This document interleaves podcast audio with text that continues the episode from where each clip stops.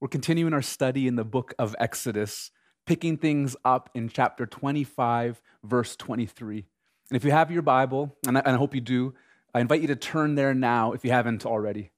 And here's a brief recap of what's taken place in Exodus up until this point. God has saved his people from out of their slavery in Egypt. He's brought them to Mount Sinai, where he's revealed his law to them, the Ten Commandments and the Book of the Covenant. And this was to govern his people and their society as they lived as God's people. God entered into a covenant with Israel where they are now officially his people and he is their God. After the covenant was established, Moses went up Mount Sinai and entered the cloud of God's presence, where he was there for 40 days and 40 nights. During that time, Moses received specific revelation from God to pass on to the people of Israel. This revelation is what makes up the content of chapters 25 through 31 in the book of Exodus. Now, most of the words in these chapters are detailed instructions on how the people were to build the tabernacle, which was the dwelling place of God among his people. In the first few verses of Exodus 25, we've seen God instruct Moses on how he was to collect the contributions for the people, from the people, in order to build the tabernacle. And then last week, Jeff walked us through the detailed instructions that God gave to Moses on how to build the Ark of the Covenant and the mercy seat. This week, we're going to see even more detailed instructions that God gave to Moses.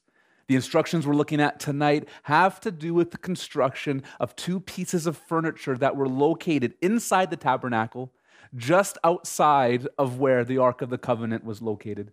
These two item, items are the table for the bread of the presence and the golden lampstand. So let's read about them, starting in verse 23 of Exodus 25. This is God speaking to Moses. I'll be reading out of the ESV or the English Standard Version. God says this you shall make a table of acacia wood. Two cubits shall be its length, and a cubit uh, its breadth, and a cubit and a half its height. You shall overlay it with pure gold and make a molding of gold around it. And you shall make a rim around it, a handbreadth wide, and a molding of gold around the rim. And you shall make for it four rings of gold, and fasten the rings to the four corners at its four legs. Close to the frame the rings shall lie, as holders for the poles to carry the table. You shall make the poles of acacia wood and overlay them with gold, and the table shall be carried with these. And you shall make its plates and dishes for incense, and its flagons, which are large containers in which drink is served, typically with a handle and a spout, and its flagons and bowls with which to pour drink offerings. You shall make them of pure gold.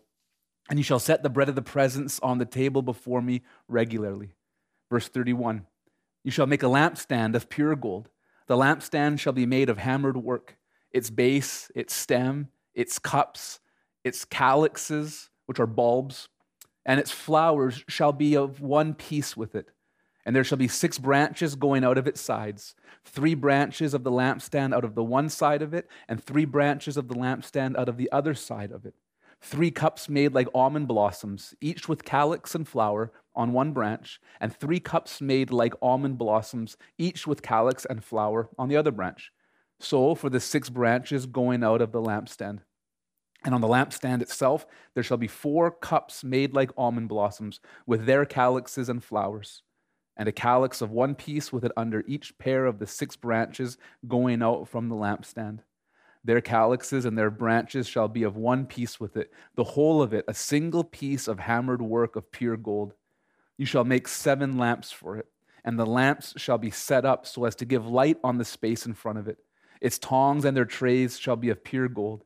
It shall be made with all these utensils out of a talent of pure gold. And see that you make them after the pattern for them, which is being shown you on the mountain. Okay, this is a tricky passage to preach because this passage contains very detailed instructions for how to build items that were only supposed to be built back when these words were originally spoken. We're not supposed to follow these instructions literally today to build these items today. So we have to be careful not to turn this study into a seminar on how to build an elaborate table for bread and an exotic lampstand made out of pure gold. Even though that's exactly what this passage is saying to do. If you've been with us the past couple of weeks, you might remember that Jeff walked us through the reason why Christians don't build these items today. The tabernacle was established at this time in history as the special place where God dwelt among his people until the permanent structure of the temple was built.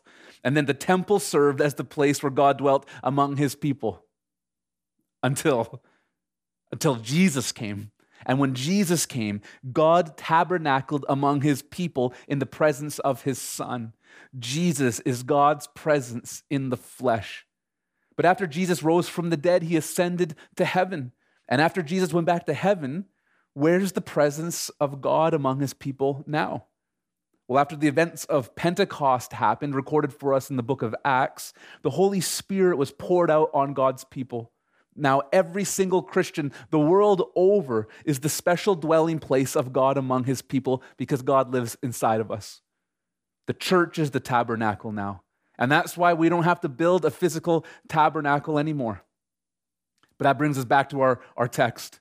So, what do we do with these detailed instructions found in Exodus chapter 25, verses 23 to 40? Well, let's understand that this is what they are they're instructions. Here on Mount Sinai, in the cloud, Moses receives detailed instructions from God. These verses do not contain much by way of explanation, reasons, purpose, meaning of these items, or the symbolism that's so rich in this text. We have to go outside of these verses to other parts of Scripture to find the answers to those questions. In these 18 verses, God simply tells Moses what to make and how to make it. Now, the closest thing we're given in this text concerning the purpose for the table and the purpose for the lampstand can be, can be seen in verses 30 and 37. Verse 30 in our text reads like this And God says, And you shall set the bread of the presence on the table before me regularly. So, the purpose of the table, according to God, is to hold this bread of the presence. You can read about the bread of the presence in Leviticus chapter 24, verses 5 to 9, and it goes into some description there about what it is.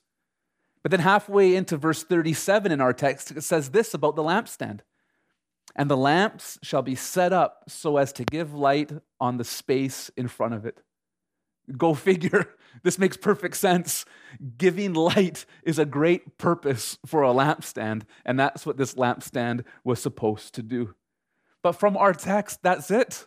That's all these verses have to give us in terms of the purpose for these items.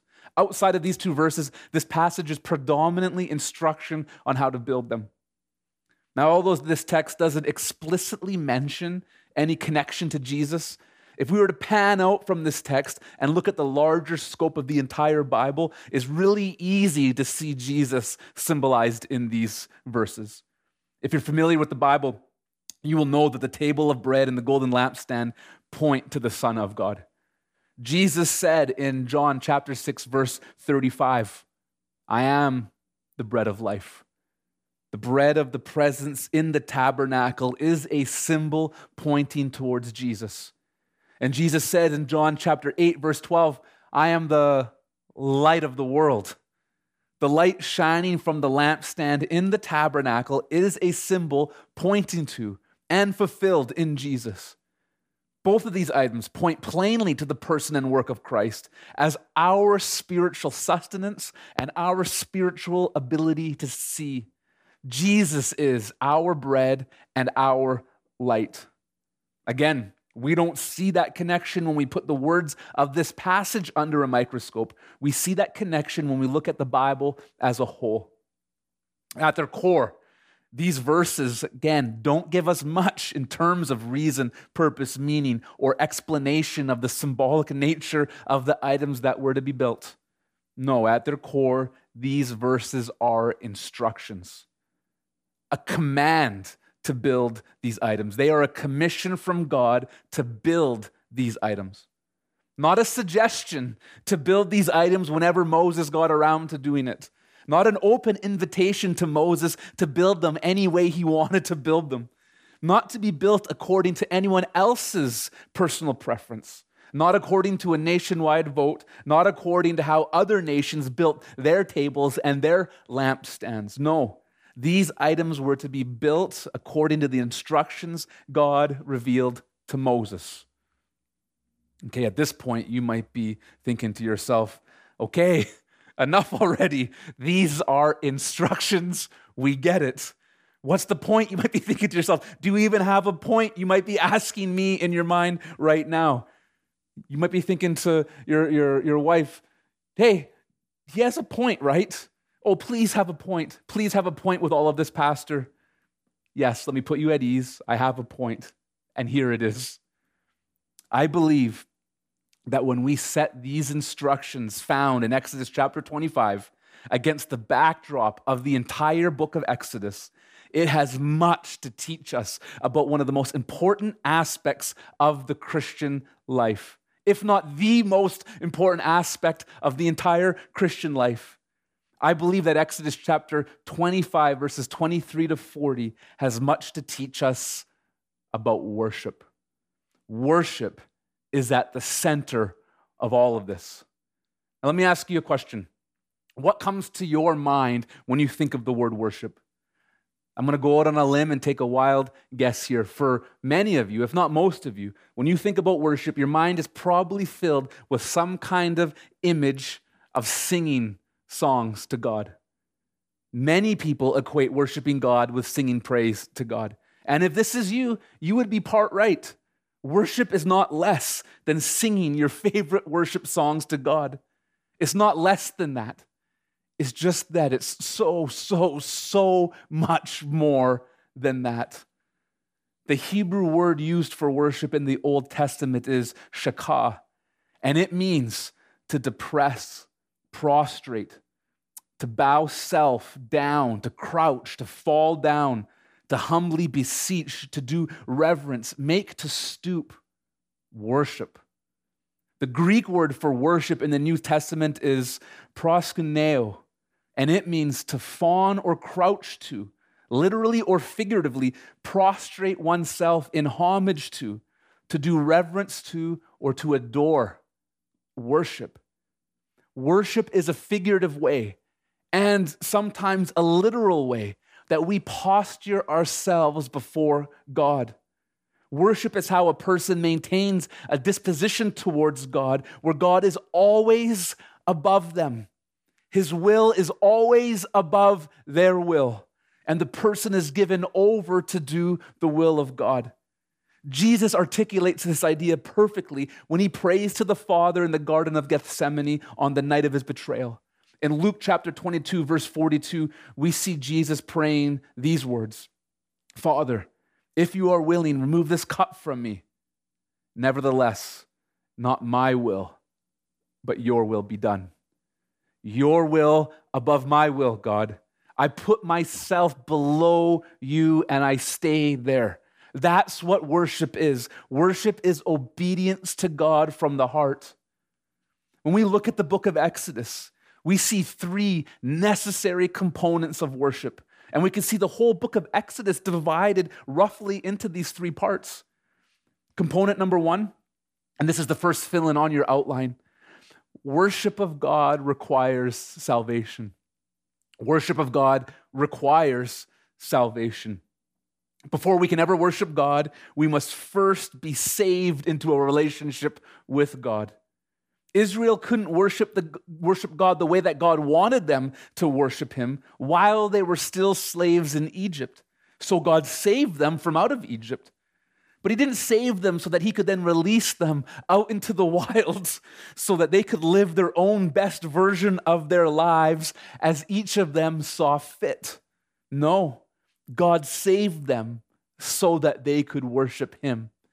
Listen to this exchange, this interchange between God and Moses in Exodus chapter 3, verses 10 to 12. This verse is on your outline. Come, God says, I will send you to Pharaoh that you may bring my people, the children of Israel, out of Egypt. But Moses said to God, Who am I that I should go to Pharaoh and bring the children of Israel out of Egypt? He said, But I'll be with you, and this shall be the sign for you that I have sent you. When you have brought the people out of Egypt, you shall serve or worship God on this mountain. See, God saved Israel so that Israel could worship God. And He saves people today so that they can worship God too. This brings us to the second component that's absolutely necessary for worship, and it's the next fill in on your outline. Worship of God requires revelation. Worship of God requires revelation. Worship of God happens in response to receiving revelation from God. You see, we don't make up how worship works. Worship doesn't originate in us, worship originates in God. He has to tell us how he wants us to worship him. Once Israel was brought to Mount Sinai, God revealed his will to them. God told them how he wanted them to live in relation to him. God told his people what to do. We see part of this revelation in our text tonight. It's all detailed instru- instructions. It's God saying, Do this. Worship of God requires revelation. We can't worship Him the way that He wants us to unless He first tells us what He wants us to do. This brings us to the third component of worship and your next fill in. Worship of God requires submission. Worship of God requires submission. After the people received the revelation from God, the revelation that God gave to Moses on Mount Sinai, they had a choice they could respond to God by obeying his commands, or they could respond to God by disobeying his commands. As it pertains to the instructions that Moses received in the cloud on Mount Sinai, in the latter part of the book of Exodus, we see the people making the tabernacle according to God's will. They obeyed him, they worshiped God in this matter. And in this, we see the three components of worship working together in order worship of God requires salvation, revelation, and then submission to whatever God has revealed. That's the anatomy of worship. This call to worship was not just for Israelites at Mount Sinai. This is a call for all Christians today. This is why we were saved. We were saved so that we would be free to worship God. And anytime God's will is revealed to us, it provides us an opportunity for us to worship Him. When God reveals His words to you or to me, we have a couple of options. One, we can reject His word and, in essence, place ourselves in authority over His word and decide for ourselves which words of God we will deem necessary to obey or not. That's option number one. Or option number two, we can posture ourselves under the, under the authority of God's revealed word, and anything he says to do, we do. And that's the essence of worship. Now, I have to be honest with you.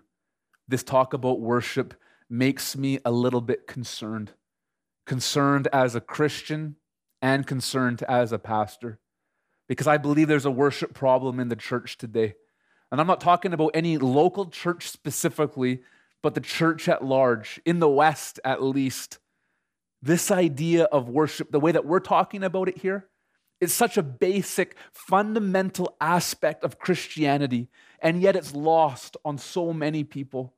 So many people, people who profess to be Christians, treat God's word as a big book of nice suggestions for our life rather than what it truly is revelation to be obeyed. And until the church gets back to the basics of worshiping God according to His word, we will continue to live frustrated and powerless lives in this world. Lord, bring your people back to a heart of worship, we pray. Amen. Amen. Now, worshiping God isn't always easy. Challenges can arise when God reveals his will to us. Sometimes his will is relatively easy to follow. Take, for example, the command to love your neighbor. This is easy to do if your neighbor is a really great person and really lovable. But the same command to love your neighbor becomes much more difficult if your neighbor is a jerk. Sometimes God's will is actually humanly impossible to follow. And there are instances when obedience to God's will is made possible only with God's help. The instructions to build these two items for the tabernacle that we read in our passage, the table and the lampstand, was borderline impossible to do. because the tabernacle was no joke. The, to complete its construction, Israel would need at least two things. First, they needed workers skilled enough to make the tabernacle to the specs that God had given Moses. I've heard enough jokes about IKEA furniture by now to know that having the instruction manual does not guarantee the furniture is actually getting built the way that it should. Now, think about the golden lampstand in our text. We see that in verse 40 that Moses was shown a pattern of the lampstand on the mountain, and God also gave Moses the verbal instructions for how to build it. And this meant that this lampstand had to be fashioned into one single piece of solid gold. Fashioning an elaborate lampstand out of a single lump of gold would have taken major skill and artistry to perform, skill that is not commonly available to mankind. Moses needed someone who was capable to do that work. That was one thing that was needed.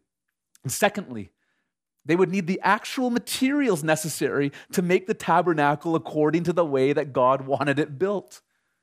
We learn from verse 39 in our text that the lampstand alone required a talent of gold. Now, there are various estimates of the value and weight of the Hebrew gold talent. And these estimates range anywhere from 75 pounds up to 120 pounds. That's up to 120 pounds of pure gold, which at, is at least, at least $2 million in our currency today, and probably more. So remember this with me. Israel was made up of shepherds who at this time were nomads wandering around in the wilderness. How were the Israelites able to build this elaborate table and a lampstand like this without the skill or the resources to do it? This brings us to our next fill in. God provides us with what we need to worship Him. God provides us with what we need to worship Him. See, God actually gave the people both things they needed in order for them to obey Him. He gave them the skilled workers and the resources to get the job done. Looking ahead a little bit, in Exodus chapter 31, we see that God gave the people skilled workers that could do the job. It's on your notes, but starting in verse 1 in Exodus 31, God says this to Moses. The Lord said to Moses, See, I've called by name Bezalel, the son of Uri, the son of Hur, of the tribe of Judah, and I have filled him with the Spirit of God, with ability and intelligence, with knowledge and all craftsmanship, to devise artistic designs, to work in gold, silver, and bronze, in cutting stones for setting, and in carving wood, to work in every craft. And behold, I've appointed with him Aholiab, the son of Ahisamach of the tribe of Dan. And I have given to all able men ability that they may make all that I've commanded you the tent of meeting, and the ark of the testimony, and the mercy seat that's on it, and all the furnishings of the tent, the table and its utensils, and the pure lampstand with all its utensils, and the altar of incense, and the altar of burnt offering with all its utensils, and the basin and its stand, and the finely worked garments, the holy garments for Aaron the priest, and the garments of his sons for their service as priests, and the anointing oil, and the fragrant incense for the holy place. According to all that I have commanded you, they shall do. God called certain men and God called them and filled them with the Spirit of God, with ability and intelligence, with knowledge and all craftsmanship, in order that they could do the work that God instructed Moses to do. On top of that, God also gave the people the resources needed to complete the job. Do you remember where Israel got a whole whackload of treasure back when they left Egypt? In Exodus chapter 12, verses 33 to 36, we read this. The Egyptians were urgent with the people to send them out of the land in haste, for they said, We shall all be dead. So the people took their dough before it was leavened, their kneading bowls being bound up in their cloaks on their shoulders. The people of Israel had also done as Moses told them, for they had asked the Egyptians for silver and gold jewelry and for clothing. And the Lord had given the people favor in the sight of the Egyptians, so that they let them have what they asked. Thus, they plundered the Egyptians. Do you ever wonder why the Israelites needed to be given treasure when they left Egypt? There weren't any malls, as far as I could tell, in the wilderness. There wasn't anything to really spend it on. No, they used this treasure to worship God. This treasure was used in the construction of the tabernacle. So we see that God provides us with what is necessary to worship Him. And here's your next fill in God always provides, or sorry, God always makes provision for our obedience. God always makes provision for our obedience. When God calls a person or a people to a task, no matter how big or how small the task is, God will supply everything that's needed to obey Him. He will not call you to something and then leave you hanging out to dry. If God is calling you to something, He has either already supplied everything that you need up front, or if you don't have what you need now, He will supply it to you as you te- take a step of faith and follow His call, whatever it is He's leading you to do. Just make sure that God is actually the one calling you. He doesn't promise to supply what you need to accomplish your own made up, human, godless, worldly, worldly vision for your life. He doesn't promise to supply what you need for whatever that might be. The bottom line is this God will always give you what you need so that you can obey Him. So, what does this look like in our lives today? We've already established that we aren't to build items for the tabernacle in our worship of God today. So, then how do we worship Him now? Well, let's move from the Old Testament to the New Testament to see how we can apply these principles about worship to our life today. And we're going to do this by lining up, lining up this scene in Exodus with a parallel scene that takes place at the end of Matthew's gospel. If you know me, you know that this is liter- literally my favorite passage in the Bible. This scene takes place after Jesus has risen from the dead. Matthew chapter 28, verses 16 to 20 reads like this Now the 11 disciples went to Galilee, to the mountain to which Jesus had directed them. And when they saw him, they worshiped him, but some doubted. And Jesus came and said to them, All authority in heaven and on earth has been given to me.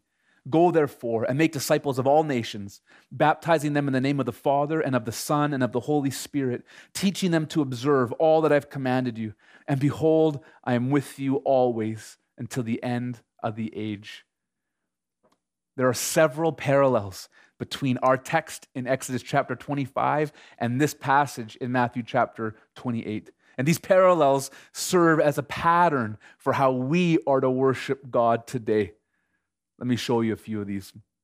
In Exodus chapter 25, God's people were saved out of their bondage in Egypt and brought to a mountain. In Matthew chapter 28, the disciples were saved from their bondage to sin because of the life, death, and resurrection of Jesus, and they were brought to a mountain. You see that in verse 16 in Matthew 28. In Exodus chapter 25, Moses is talking with God on a mountain and receives instructions from him. In Matthew 28, the disciples are talking with Jesus at a mountain and they receive instructions from him. In Exodus 25, God tells Moses to make the tabernacle. In Matthew chapter 28, Jesus tells the disciples to make disciples. Jesus tells them to make the church, the modern day tabernacle where God's presence dwells among his people.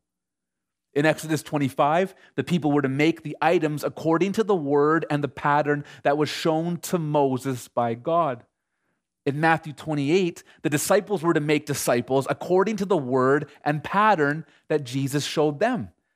In Matthew 28 20, Jesus told them to teach disciples to obey his word. Jesus also gave his disciples a pattern to follow when it came for them to make disciples. They had three years of Jesus discipling them as their pattern to follow as they in turn went and made disciples of their own rule to te- keep in the back of your mind when you're making disciples?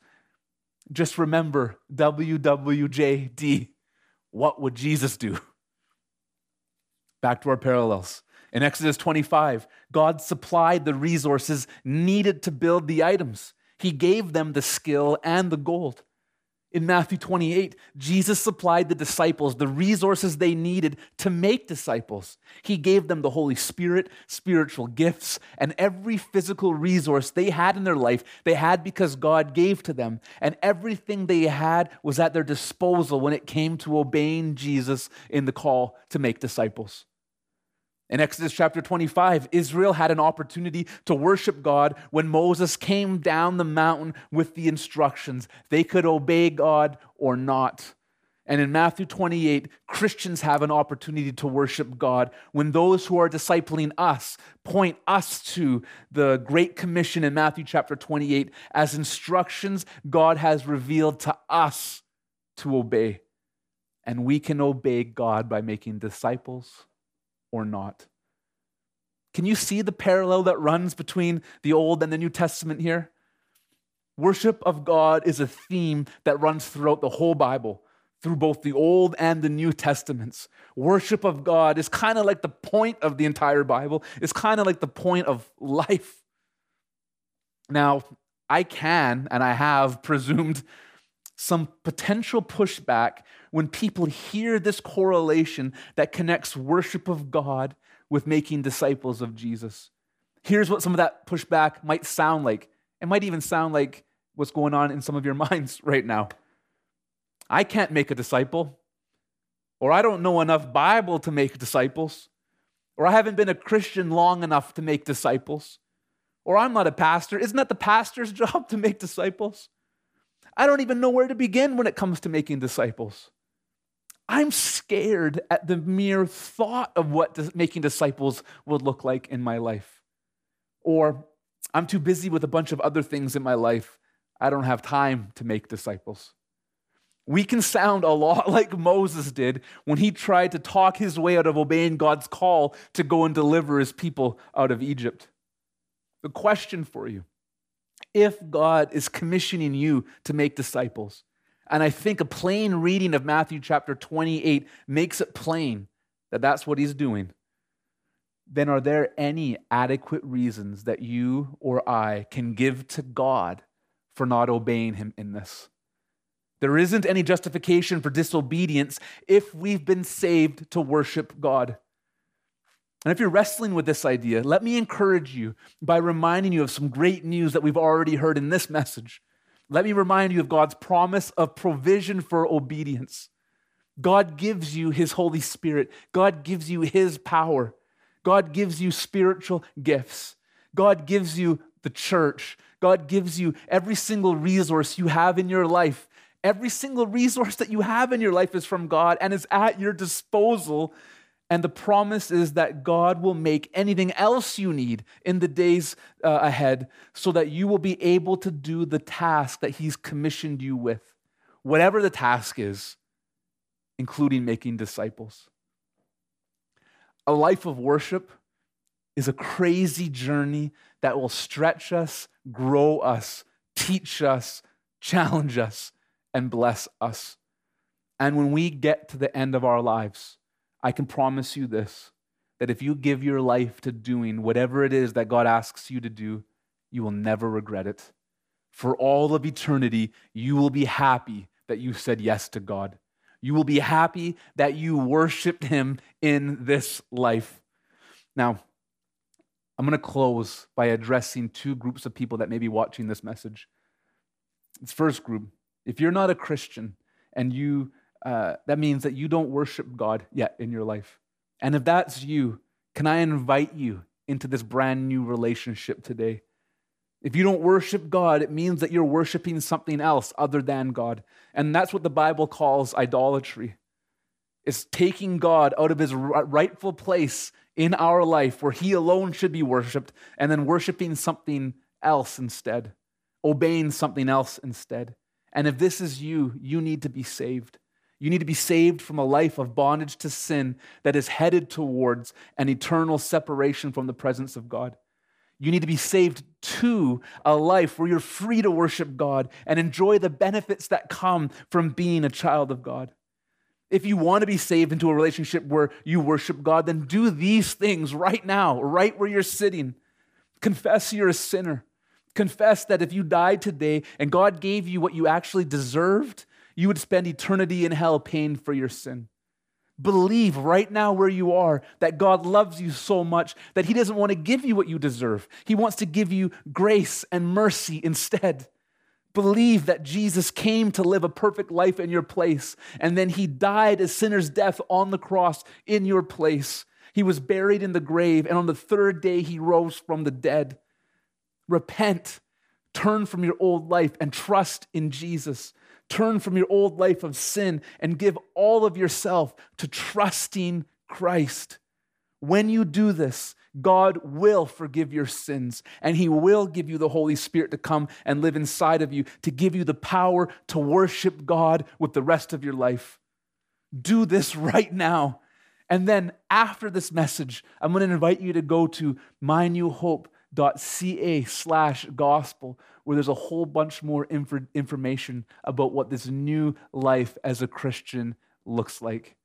But i invite you to do this today if you've never done that. Now i want to talk to my brothers and sisters in christ. Christian is there any area of your life where you're not worshiping god big or small? If you've already believed the gospel you've already been born again and you don't need to be born again again. But if you follow Jesus for any length of time, you know that we're prone to take portions of our life back.